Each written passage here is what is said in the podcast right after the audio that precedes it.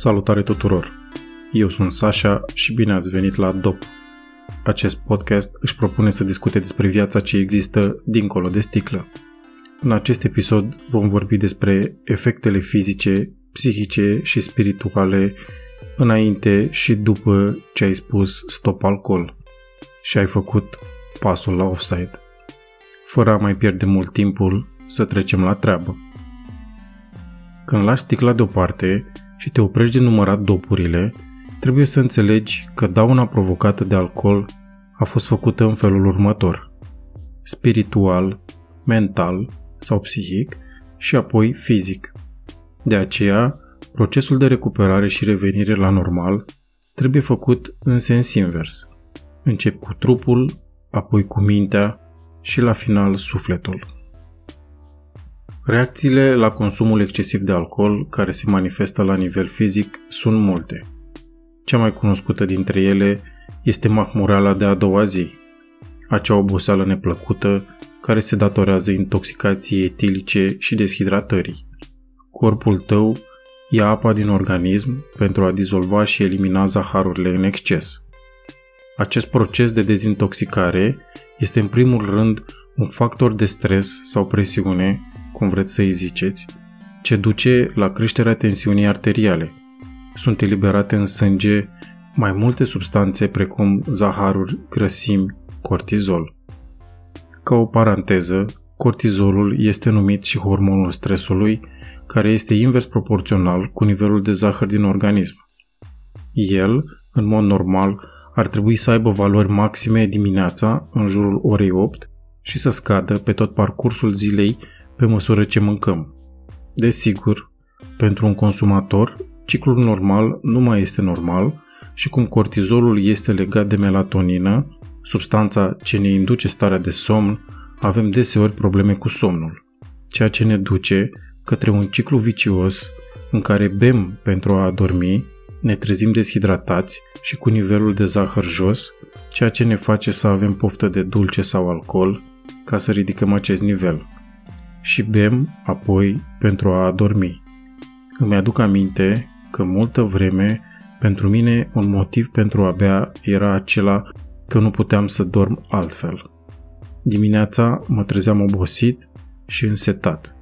Mâncam ce mâncam ca să am energie pe timpul zilei, consumam multă cafea care mă agita destul de mult, iar seara trebuia să mă anesteziez neapărat pentru a putea pune capul în pernă. Închei paranteza. Revenind, organismul folosește energie pentru înlăturarea alcoolului din organism, energie ce este necesară pentru buna funcționare. Metabolizarea alcoolului, la nivelul ficatului, folosește din oxigenul necesar funcționării acestui organ. Pur și simplu, ficatul ajunge să lucreze doar pentru a procesa alcoolul. De aici, ajungem la afecțiuni precum diabetul și la final ciroza. Consumul matinal pe stomacul gol duce la malnutriție. Organismul este lipsit de proteine, substanțe minerale și vitamine. Pe lângă reducerea aportului acestor elemente importante din hrană, excesul de etanol are ca efect reducerea progresivă a capacității intestinului subțire de a resorbi substanțe importante ca vitamina B1, acidul folic, iar mai târziu sodiul și apa. În procesul de descompunere al alcoolului rezultă niște substanțe toxice, ca de exemplu acetaldehida, ce afectează celulele nervoase. Incapacitatea intestinului subțire de a absorbi substanțele vitale bunei funcționări a organismului, vitamine în special A și C, săruri minerale, cauzează în timp tulburări nervoase și fizice. Pierderea calciului, a fosfaților și a vitaminei D, ca urmare a consumului de alcool, duce la pierderea masei musculare și la creșterea pericolului de fracturare. Un alt pericol este cel al inflamației stomacului și, în general, este favorizată inflamația în tot corpul. Consumul permanent de alcool crește riscul de îmbolnăvire. Inima și ea este pusă sub presiune. Se creează astfel o inflamare și un stres constant în tot corpul pe care încerci să-l maschezi automedicamentându-te în fiecare zi. Pierderea memoriei pe termen scurt este de asemenea un lucru des întâlnit. Acum, la nivel de boli întâlnite, este un șir lung. Ia număr câteva. Gastritele, ulcerele, pancreatita, diabetul zaharat, hepatita cronică, ciroza hepatică, convulsiile, accidentele vasculare cerebrale și miocardice. Dacă vreți să vă înspăimântați mai mult, prietenul Google vă poate oferi multe articole pe această temă. În cuvinte puține, Potrava nu face bine oamenilor.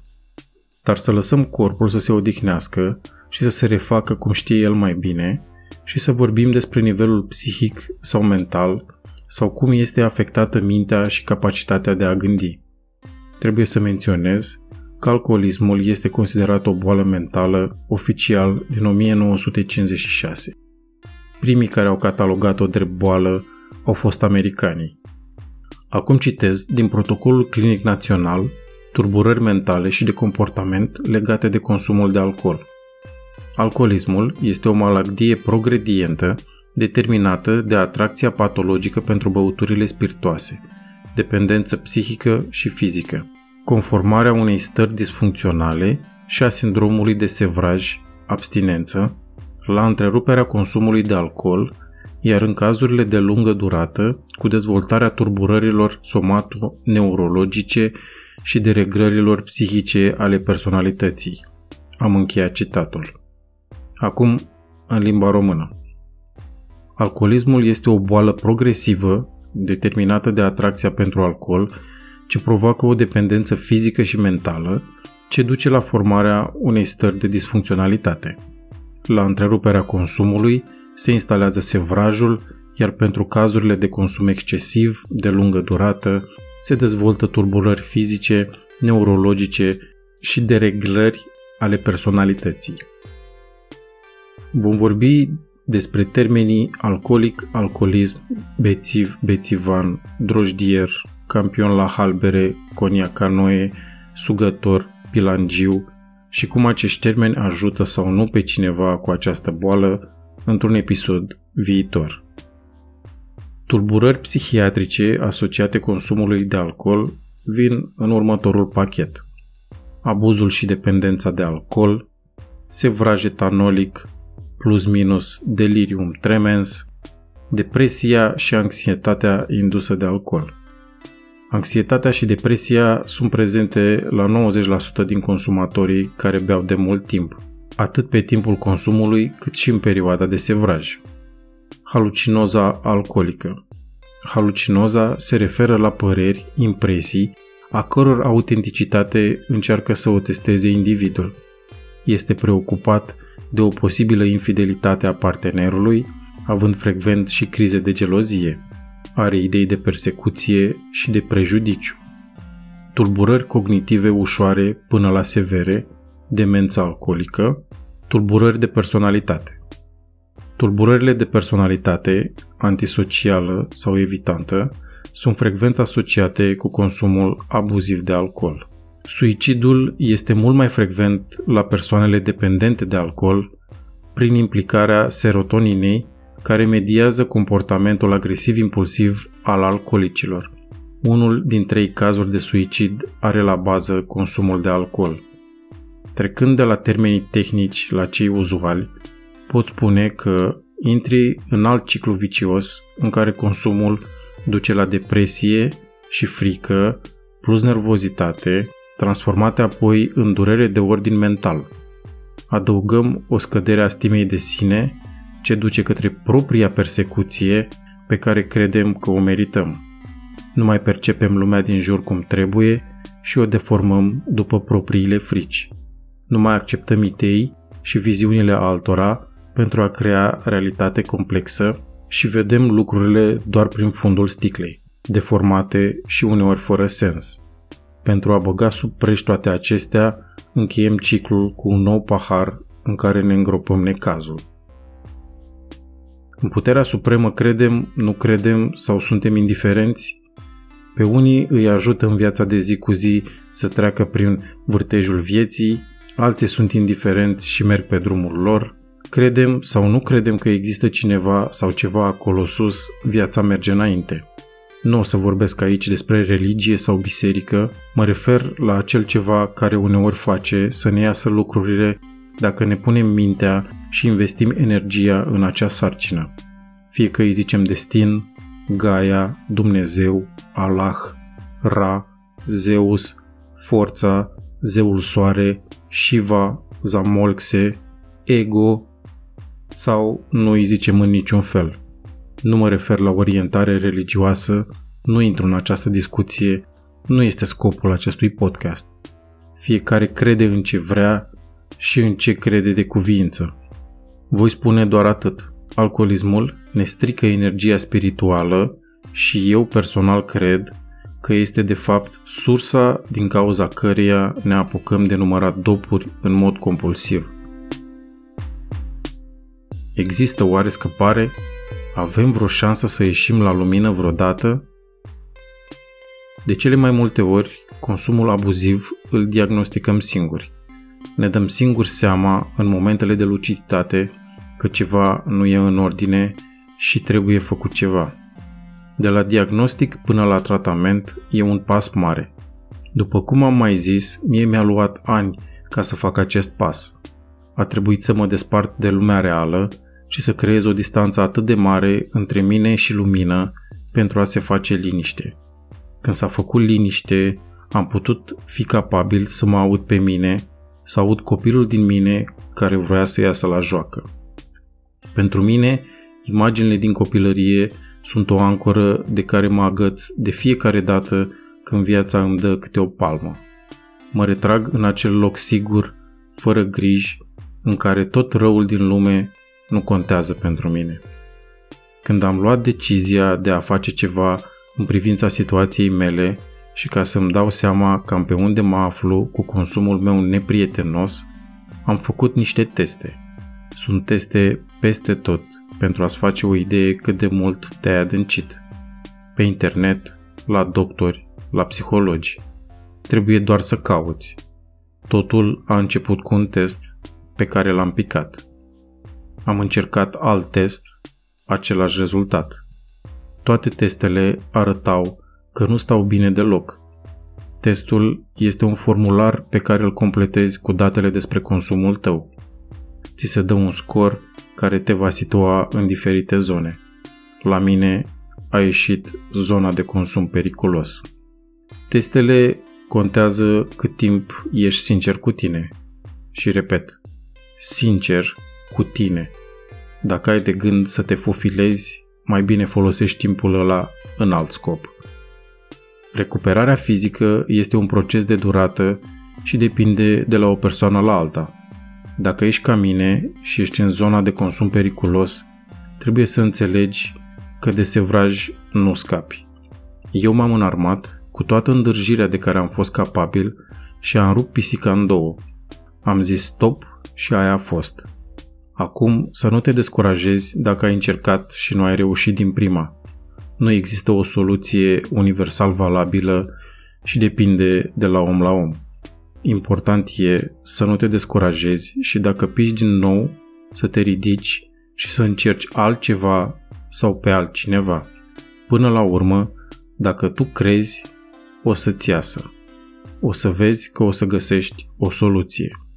Important e să crezi că există posibilitatea de a deveni un om mai bun și că ajutorul se află undeva și pentru tine. Există niște zone temporare în procesul organismului către recuperare. Recuperarea începe imediat ce ai renunțat la alcool, după cum urmează. După aproximativ o zi, sângele se curăță și nu ar mai trebui să conțină alcool. Tot în această perioadă, nivelul glicemiei sau al zahărului din sânge începe să se normalizeze. După aproximativ 3 zile de la renunțarea la alcool, multe din celulele creierului pot începe să se regenereze singure în zona lobului frontal. Acesta este începutul unui proces de recuperare al creierului care ar putea duce la îmbunătățiri de memorie, controlul motricității și al raționamentului. După șapte zile sau o săptămână, Simptomele de întrerupere, cum ar fi anxietatea, greața și posibilele halucinații, ar trebui să înceapă să devină mai ușoare. Acesta este un proces lung și poate fi îmbunătățit cu opțiuni de viață sănătoasă, precum și cu planuri de tratament. La aproximativ două săptămâni, 14 zile, multe semne ale sănătății fizice generale, sistem imunitar, nivel de energie, sistem digestiv, se îmbunătățesc în mod vizibil. După 18 zile, calitatea somnului se îmbunătățește considerabil. La 3 săptămâni, neuronii noi pot începe să se dezvolte în creier, ceea ce va sprijini funcțiile cognitive și sănătatea mentală generală. După 4 săptămâni, renunțarea la alcool va permite corpului să vă mențină pielea hidratată constant.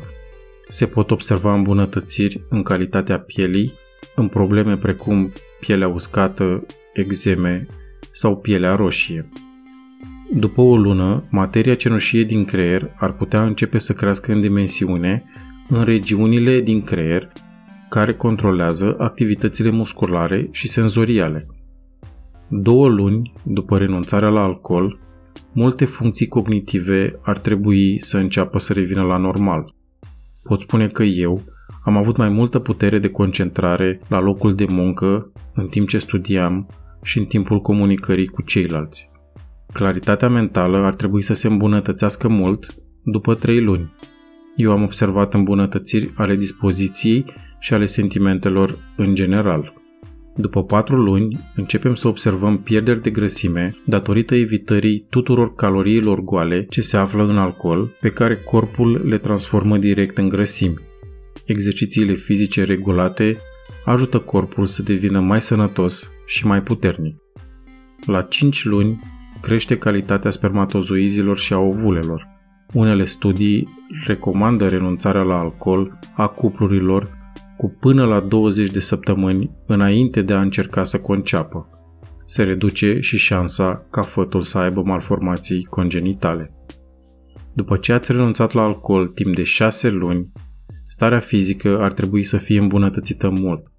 Pot spune că nivelul de energie și motivație pentru a face mișcare a crescut. La 9 luni se poate vedea o îmbunătățire la nivelul sănătății părului, exercițiile fizice și alimentația sănătoasă pot accelera aceste îmbunătățiri. După ce ai fost sobru timp de un an, sănătatea ficatului ar trebui să fie îmbunătățită cu mult, deoarece nu mai trebuie să lucreze la foc continuu pentru a ajuta organismul să scape de toxinele suplimentare. Studiile arată că multe persoane cu bol de ficat, cum ar fi ficat gras și hepatită alcoolică, se recuperează în această perioadă de timp. După 2 ani de când ați fost sobru, riscul de a dezvolta boli de inimă scade. După 5 ani, riscul de a muri dintr-un accident vascular cerebral brusc ar trebui să fie mai redus. După 10 ani, riscul de a dezvolta mai multe tipuri de cancer în zonele afectate de alcool scade. Toate cele de mai sus depind de cât de mult alcool s-a consumat în trecut de cât de mult timp s-a consumat alcool și de cât de sănătos este stilul de viață. Important e de știut că dacă recuperarea se face sub supravegherea unui doctor, să rămâneți în contact cu acesta.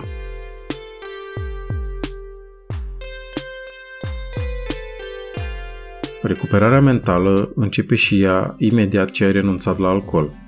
Pentru asta ai nevoie de timp cu tine însuți în care să îți analizezi trecutul tău deciziile pe care le-ai luat în trecut, să analizezi starea ta actuală și cum poți să îți disciplinezi mintea ca să intri într-un program. Ia viața mai încet și disciplinează-te să mergi mai rar. În secolul vitezei, aceasta este o mare provocare. Mulți zic că mintea și corpul sunt strâns legate unul de celălalt și pentru un corp sănătos avem nevoie de o minte sănătoasă. De aceea, introspecția alături de meditație cred eu că sunt necesare. De asemenea, găsirea unui companion în tot acest proces este importantă. O persoană cu care să îți împarți realizările, bucuriile, stările bune sau rele prin care treci. Apoi, După ce ți-ai făcut curat în propria casă, poți să începi să mai repari din greșelile trecutului. Mare atenție ca în acest proces de reparație să nu creezi mai mult rău decât bine. Așa că este important să cântărești înainte de a acționa, acum că ai o minte limpede, rezultatele acțiunilor tale. Uneori poate să-ți iasă, alteori poți să dai rateu. Gândește-te unde poți să ajuți, unde poți să mai schimbi ceva și ce limitări ai. Lasă ego-ul deoparte, fii cât poți de iertător și înțelegător cu cei din jurul tău. E prea puțină bunătate în lume și mare nevoie de ea este. Scopul final e să devii un om mai bun decât ai fost ieri. Dacă mușchiul recuperării tale este destul de puternic, te poți gândi la ce poți face pentru a-i ajuta pe cei care sunt cum ai fost tu. Important e să devii un om mai bun decât ai fost ieri. Tot acest proces de recuperare este unul complex, greu în unele zile, de lungă durată, de care ești complet responsabil cap-coadă. Este important să înțelegi că trebuie să iei fiecare zi așa cum vine, una câte una, și să te concentrezi pe ziua respectivă, fie că ninge, fie că plouă, fie că e soare pe strada ta. Important e să devii un om mai bun decât ai fost ieri.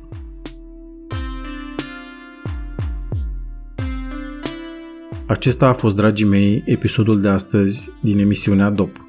Vă mulțumesc tuturor că ați petrecut acest timp împreună cu mine și ne auzim săptămâna viitoare la un nou episod în care vom dezluși împreună tainele vieții de dincolo de sticlă. Este o viață ce merită trăită. Eu am fost Sasha și până data viitoare vă doresc toate cele bune. Țineți minte, acestea sunt lucruri care mi s-au întâmplat mie, iar experiența voastră poate fi diferită. Acest podcast nu este afiliat cu niciun program în 12 pași, organizație sau centru de tratament. Fiecare dintre voi este responsabil pentru succesul lui. Pentru tratamente și diagnostice, vă rog să consultați medicul. Hei, eu nu sunt vreun expert.